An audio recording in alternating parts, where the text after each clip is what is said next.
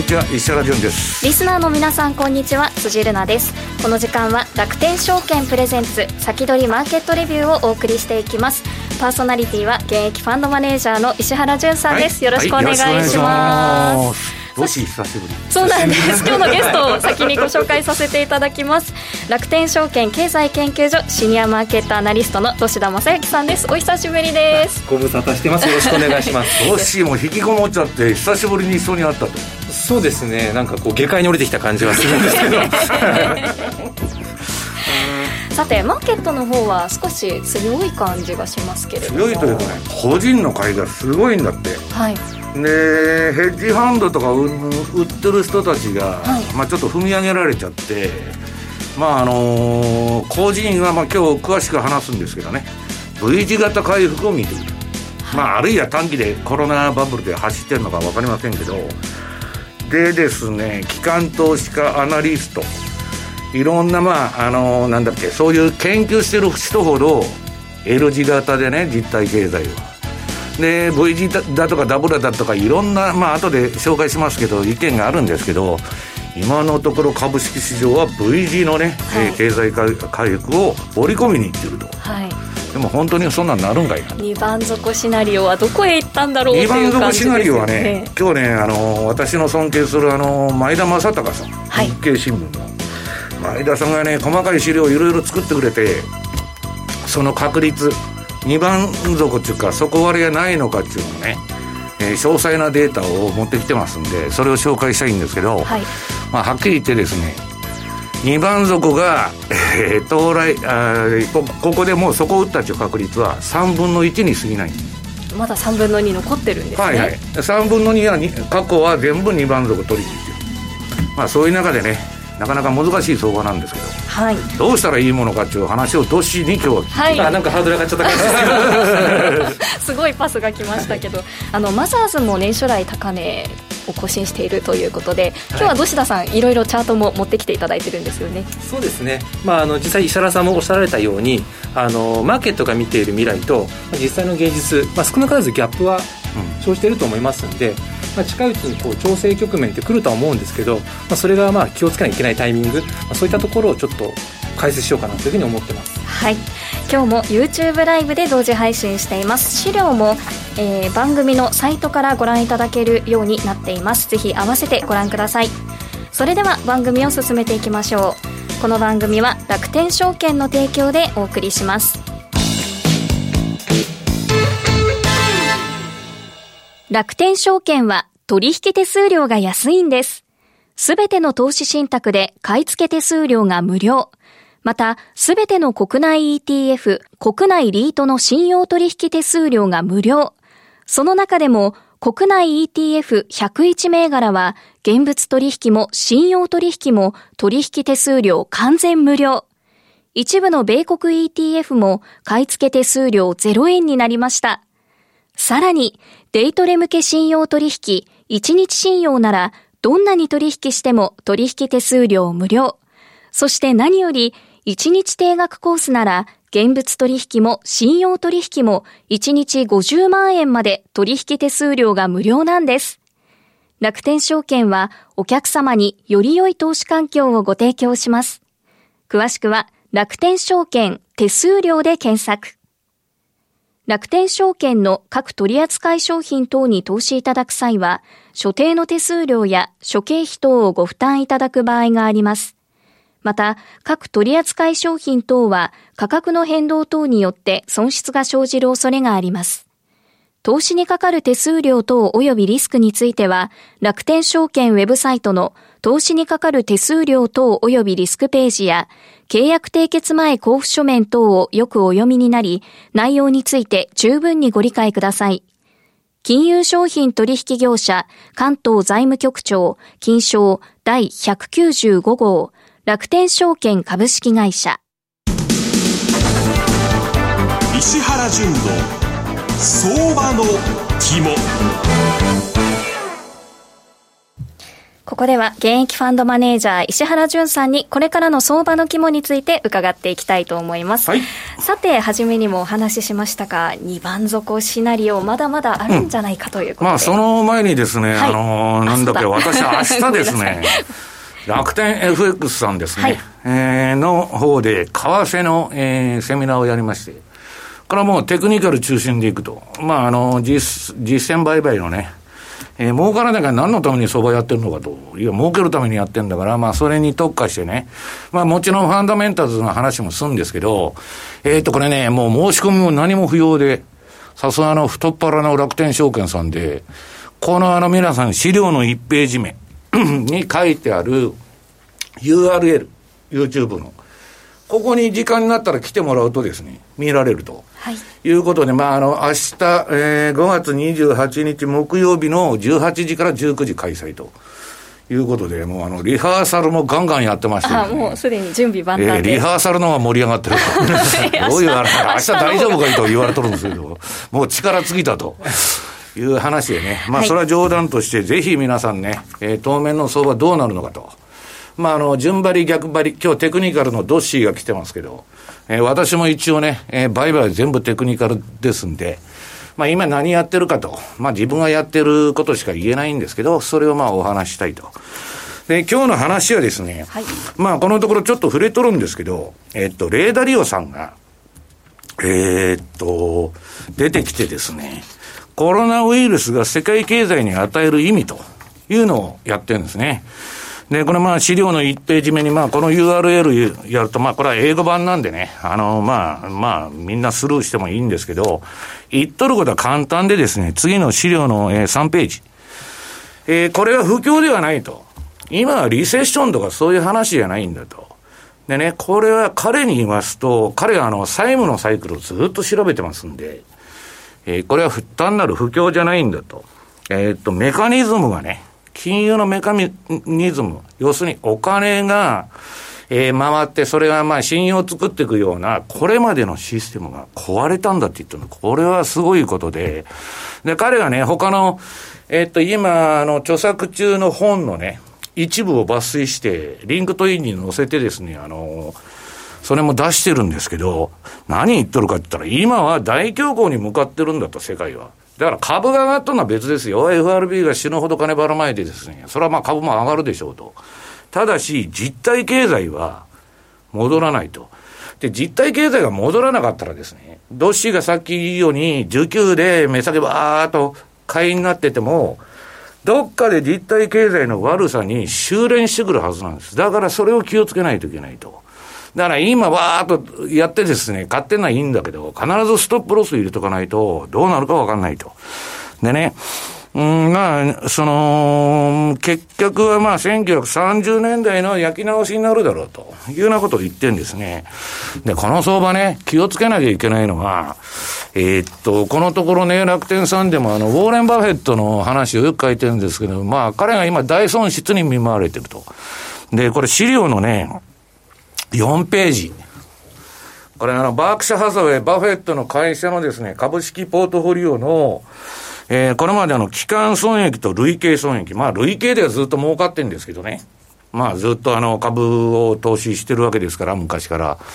ただ、このところの、その、えー、っと、変動がすごくて、バフェットは1、3月期にですよ、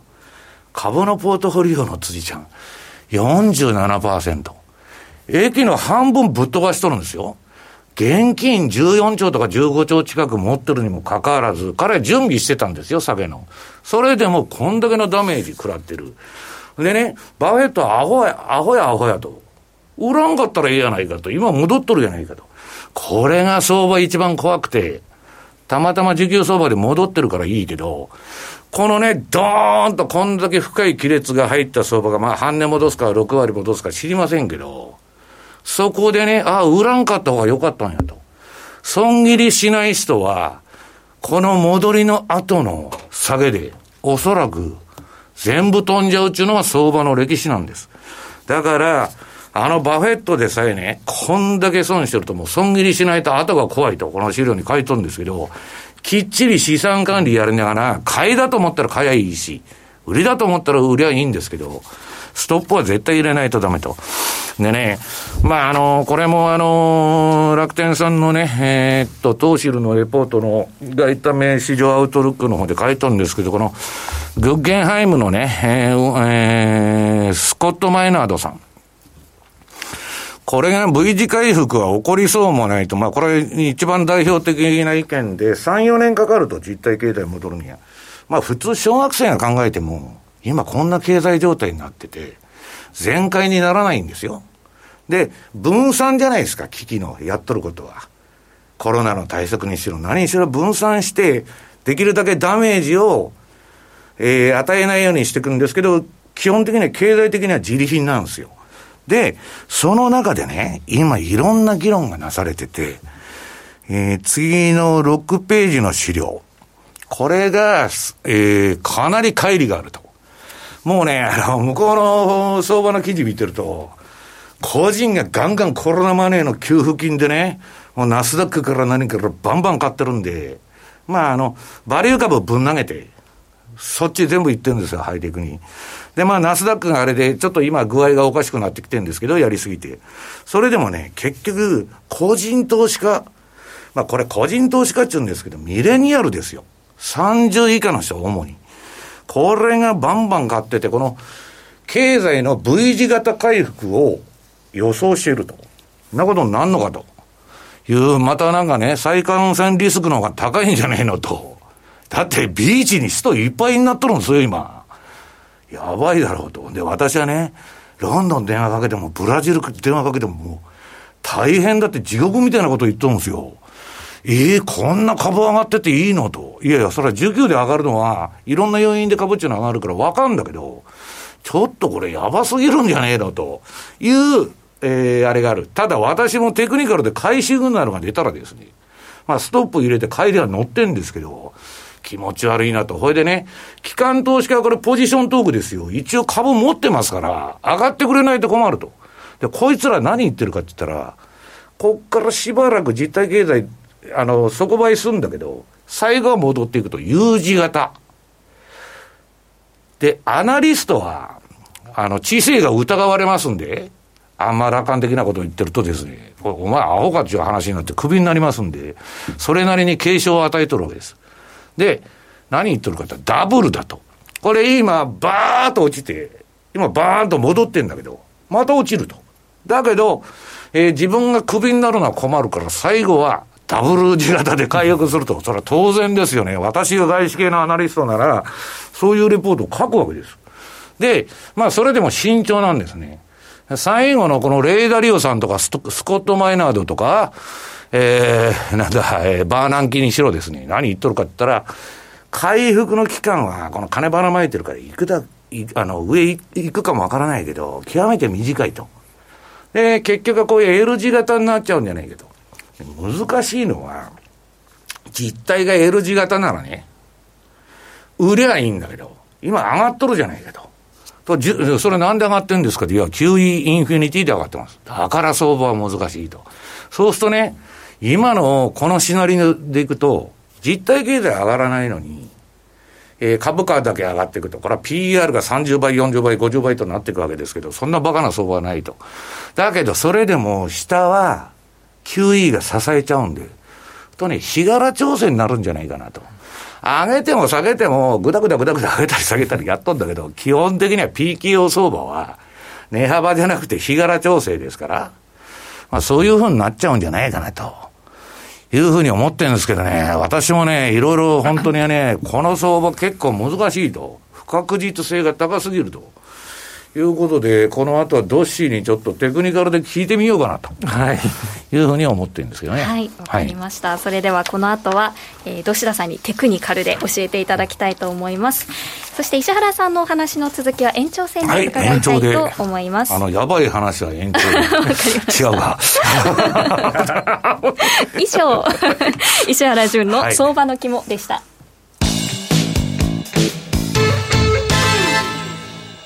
豊富な情報量と多彩な機能で多くのトレーダーから支持を集める楽天証券のトレーディングツール、マーケットスピード2。マーケットスピード2では刻一刻と変化していくマーケットで戦うため、個人投資家でも簡単に利用できる5種類のアルゴ注文を搭載。アルゴ注文を使えば、事前に登録した条件を満たした時に自動で発注されるので、ずっとパソコンを見ている必要はありません。多様な機能と操作性を両立し、個人投資家にとって理想的な環境を整えました。マーケットスピード2は利用料完全無料。詳しくはマーケットスピードで検索。楽天証券の各取扱商品等に投資いただく際は、所定の手数料や諸経費等をご負担いただく場合があります。また、各取扱商品等は価格の変動等によって損失が生じる恐れがあります。投資にかかる手数料等及びリスクについては、楽天証券ウェブサイトの投資にかかる手数料等及びリスクページや、契約締結前交付書面等をよくお読みになり、内容について十分にご理解ください。金融商品取引業者関東財務局長金賞第195号楽天証券株式会社ウィークリーマーケットレビューここからは楽天証券経済研究所シニアマーケットアナリスト土田正幸さんにお話を伺いたいと思います。さてギャンアングルを再び持ってきていただいたということで日本株の分析からお願いします。そうですね、まあ、日経金の冷やしチャートをこうギャンアングルに重ねて見ていきたいと思うんですけども、はい、ちょうど前回出演した時っていうのはまあ1か月ぐらい前だったんですが、まあ、その時はですね、その2月の6日から3月の19日にかけてのこう下げ相場に対する、まあ、戻りを見るものとして、まあ、この最初の下落ですね、この角度の、まあ、半分の 2×1、3分の1の 3×1、で、4分の1で、8分の1という形で、まあ、戻りを、まあ、目安としてですね、ギャングで捉えてた方がいいだろうというところを紹介したんですね。マーケットスピード2でしか見られないんだよね、これは。そうですね。まあ、マーケットスピード2に、まあ、線を、描画機能がありますんで、まあ、ギャングルを描けるという形ですね。で、まあ、どうだったかというと、3月ですね、まあ、19日に底を打ってから、まあ、ピンクの線で囲ってるように上昇ウェッジというのを形成しながら、まあ、株価って戻してきてるわけですね。で、今日の取引、まあ、今日の分のまあ、ローソク足、これは乗っかってないんですけども、うん、この 8×1 のところまで戻してきたんですね。まあ、少なくてもここまでの戻りというのは、ある意味想定できた部分がありまして。それ、ギリギリ線にぶつかってんの？そうですね、ほぼほぼぶつかりつつあるっていうところですね。まあ、タッチしてると言ってもいいぐらいの水準です。で、えっと、まあ、過去のなんとかショックっていうのを振り返ってみますと、チャイナショックの時ですね、やっぱりこの 8×1 ライン、超えた瞬間があるんですよ。まあ、8月から9月にかけて、まあ、下落の第一波が来てですね、うん、で、割とこう、12月近くまでですね、株価順調に戻していって、この 8×1 ラインを超えたんですね。ただ、その後、2016年入ってから下落の第2波が来てですね、で、この最初に下落した安値を更新する先がやってきたっていうのがあります。で、リーマンの時どうだったかというと、リーマンの時は 4×1 ラインのところまで戻っていって、だらだらだらだらと下げていって、まあ、最初の下げの安値ですね、そこでストップするダブルボトムだったんですね。ということは、今回の戻しはかなり強いということだよね。そうですね、かなり上昇勢い。は強い。あ、相場格言に、まあ、まあ、相場っていうのはこう不安の崖をよじ登るっていうのがあるように、うん、今ってそのコロナの感染拡大ですとか、あとは米中摩擦といった不安がある一方で、うん、こう経済活動の再開ですとか、まあ、あのあとはそういうき各国のですね金融緩和ですとか、あとはこのワクチンの開発が順調進んでいるといった材料ですね、まあ、綱引きの状態で、今、後者が優勢という状況ですね、まさに不安がありつつも、まあ、株価が上がっていると、実際、日経平均なんか見ましても、2万1000円超えてきましたし、まあ、だいぶ久しぶりですよね、まあ、3月の6日が、まあ、終値ベースで、あ、5日ですね、5日がまあ終値ベースで、まあ、最後に2万1000台つけたんですけども、ちょうどその時何があったかっていうと、うん大阪のライブハウス2軒で、なんか感染者が増え始めてきたと。クラスターが出たと、はい、っていう、まあ、すごい昔のような感じがするんですけど、まあ、まだその段階だったんですよね。なるほど。で、その後3月11日に、まあ、WHO がパンデミック宣言を出して、まあ、株価がストンと下がっていくっていう流れだったので、うん、まあ、いわゆる今の2万1000円台超えというのは、まあ、いわゆるその大阪のライブハウスの時期と同じ株価水準だったわけですね。ああ、そこまで戻ったんだ。そうですね。で、まああのー、実際に今の相場って、なんだかんだ言いながら、その新型コロナっていうのを切り口にしてですね、例えばリモートワークが進むですとか、遠隔授業が進むですとか、まあ、医療なんかも遠隔診療があったりとか、あとそれを支える、まあ、IT 技術であったり、半導体であったり、まあ、物色する対象があるんですよね。民間はね、民間はいいんだけど、はい、役所は IT 全然ダメですな。ムードが良くなっている中で、まあ、物色する対象もある。で、先ほど石原さんもおっしゃられたように、個人投資家も参加しているっていうところが、うん、まあ、重なってですね、今の相場の強さっていうのは形作ってるかなと。出来高はどうし、どうなの？これ。結構できてるのまあ、今週はちょっと多めですけど、先週と少なかったですよね。なんかそろそろ、なんか、薄分けないの、なんか、どこも言っとるような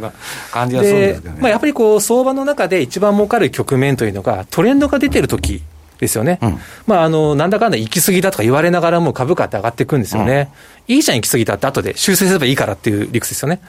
となってくると、儲かると儲けるためにやってんだっていう話だよね。そうですね、なので。な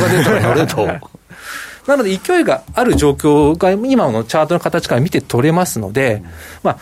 この先を見ると、調整局面って近いうちにやってくるとは思うんですが、今のこの、ね、僕ね、はい、このね、ちょっと今、スマホで自分のインディケーター見てるんだけど、日経の方が強いんだよ、ダウより。はい超絶強いですよ。日経ってこんないい形って久しぶりに出たなっていう買いトレンドが出てて、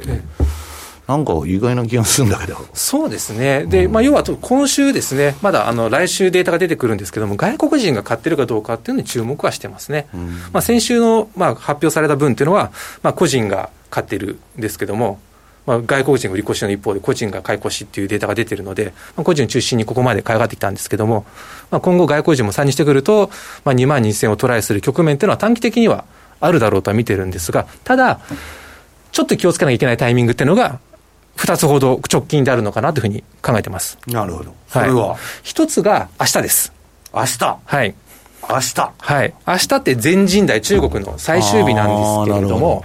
あの国家安全法というのが採決される予定なんですね。その香港の問題そうですね。なってくると、ね、まあ、具体的にアメリカがですね、報復ないしは制裁ということをやってくるかもしれないですし、一旦こうマーケットは冷静になる局面が訪れるかもしれないというのが一つ目ですね。うんうん、で、もう一つ目が、6月の中旬ですね、具体的には、えーと、メジャー S q のあたりです。うん、6月 12? にですね、うん、ちょうど2週間後になるんですけれども、まあ、理由がいくつかありまして、一つが、まあ、コロナですよね。まあ、あの緊急事態宣言、国内で全面解除されて、大体2週間。潜伏期間って言われてますんで、解除されてからの状況というのが出始めるのがちょうどそのタイミングっていうのが1点と、あとは個人投資家が参入しているってことであれば、例えばこうボーナスの時期でもありますので、ボーナスの資金を株式市場に投資、投入すると、そのタイミングの。今度はボーナス出るんだ、まだな。はい、冬はやばいけど。そういうこうタイミングを見ていくとですね、一旦こうピークをつけやすい時期なのかなと。なのでで、まあ、この2つの局面をですね、乗り越えて、まあ、2万2000円台を目指していけるかどうかというのがポイントなのかなというふうに思います。なるほど。そうか、そうか、全人で、ちょっとそっちの方の問題、ややこしいですよね。そうですよね。あれ、だからトランプはまあ、ファーウェイから何から、今また中国にガンガンあたあのきつく当たってるけど、はい、なんかよくね、プロレスなのかなんなのかよくわからないんですけどね、今のところ。まあ、鍵を握ってるのは香港かなと、やっぱ思いますね。なるほどだよね、はい、これちょっと大きな問題ですよね。やっぱりこう、実は何回か前のこの番組で、そのアメリカが香港基本法の見直しの話を取り上げたんですけども、うん、多分これが効いてくるタイミングなのかなと、今、アメリカってナスダックも含めて、中国企業ですね、例えばこう検査を受けれなかったりとか、あとはその前の段階で、こうアメリカ市場から追い出そう、追い出す言い方あれかもしれないですけど、まあ、まあ、あの年金も買わないだとか、上場廃止の対応をし始めて、ね、そのうちニューヨークにも上場認めないぞとか、はい、なってきてもおかしくないよね。で、まあ、今後もその出てくると思うんですね。で、まあ、中国どうしてきたかというと、例えばアリババが香港に上場したりとか、うん、要はもう国際金融市場での資金調達先として、香港が、まあ、ある意味、よりどころだったりするんですよね。そういうことですよね、はい、中国に金入れる。で、当然アメリカもそれを見越してて、香港の基本条約。やってるわけだからね。それをこう見直しをしてたっていうところですよね。なので、ちょっと米中摩擦の思ったほど、思ってる以上にですね、こう深刻になるかもしれないっていうのはあります、ね、あの香港のシティバンクの前とか、めちゃくちゃデモ今やってるじゃん、あれ。あんまりもうコロナ関係ないんですかね？いや、あると思うんですけども。めちゃくちゃな人手ですよ、あれ、でもね。えー、だからそこら辺やっぱり、ちょっとね、6月中、まあ、上げるか下げるかの分岐点になると、上げるんだったらもう一発いくと。そうですね。まあ、あの、そうですね。確かにこう、あし目先の調整っていうのは多分ギャップがありますんで、現実と未来、描いた未来ですね、シナリオとの。うんうん、ただ、今のこの相場の強さというのは、やっぱこう、見過ごす手はないなっていうのがありますんで、うん、まあ、基本強気でいいとは思うんです。けど、いつ下がってもおかしくないので、逃げる準備は常に持っておく必要があると。トレールとかね、ストップを置いとかないとしょうがないとい。う話になると思うんですけどね。はい、石原さんと土田さんの話を総括すると、日経平均、もしかしたら下げる場面はあるかもしれないんだけれども、今、トレンドは出ていて強いから乗っておいた方がいいということですね。そして、マザーズの方も教えていただきたいんですけれども。はい、そうですね、マザーズの冷やしチャート見ていただきたいんですけども。アンジェス相場なんて言われてますけど、ね、どうなんでしょう？まあ、やっぱり、あのー、ね、昨年末の終値をこう超えてきて、年初来高値も更新しているっていう、今のマザーズ指数の強さですよね、コロナ前の水準も超えちゃってるという状況なんですが、うん、ちょっと別の角度から見るとですね、違った景色見えてくるというところで、チャートを持ってきたんですけども、まあ、どんなチャートかというと、2018年の頭をですね、100として日経平均と比べたまあ、いわゆる指数チャートってやつですよね。うん、これなんですけども、実は2018年ですね、スタート地点を同じとしていくと、まずはそういうのはずっと下落トレンドをですね。それまで売られすぎたっていう話ですよね、はい、そうですね、もともと下落トレンドをたどっていたのに、まあ、コロナショックでドスンとしたと。で日経平均がですね、この2018年を100として比べていくと、70ぐらいまで下がったんですね。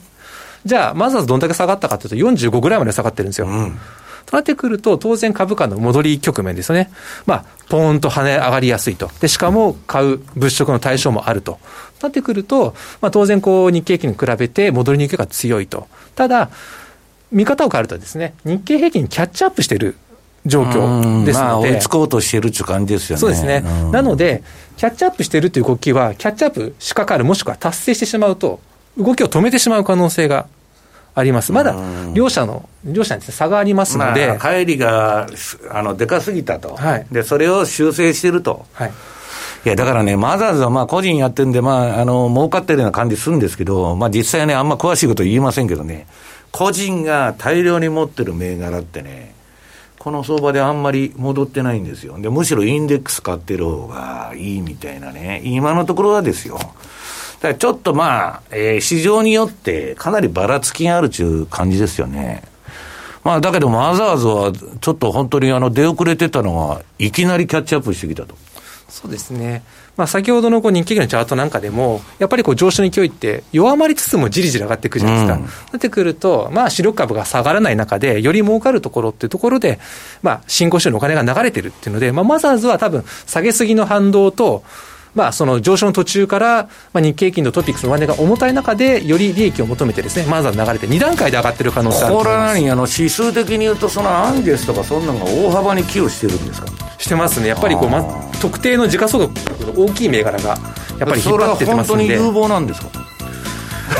でその続きはでは延長配信で伺いたいと思います。ここまで土田正幸さんでした。どうもありがとうございました、はいではここからは香港人権法案、えー、と違います。国家安全法のことなどもいろいろと伺っていきたいと思います、うんはい、この番組は楽天証券の提供でお送りしました。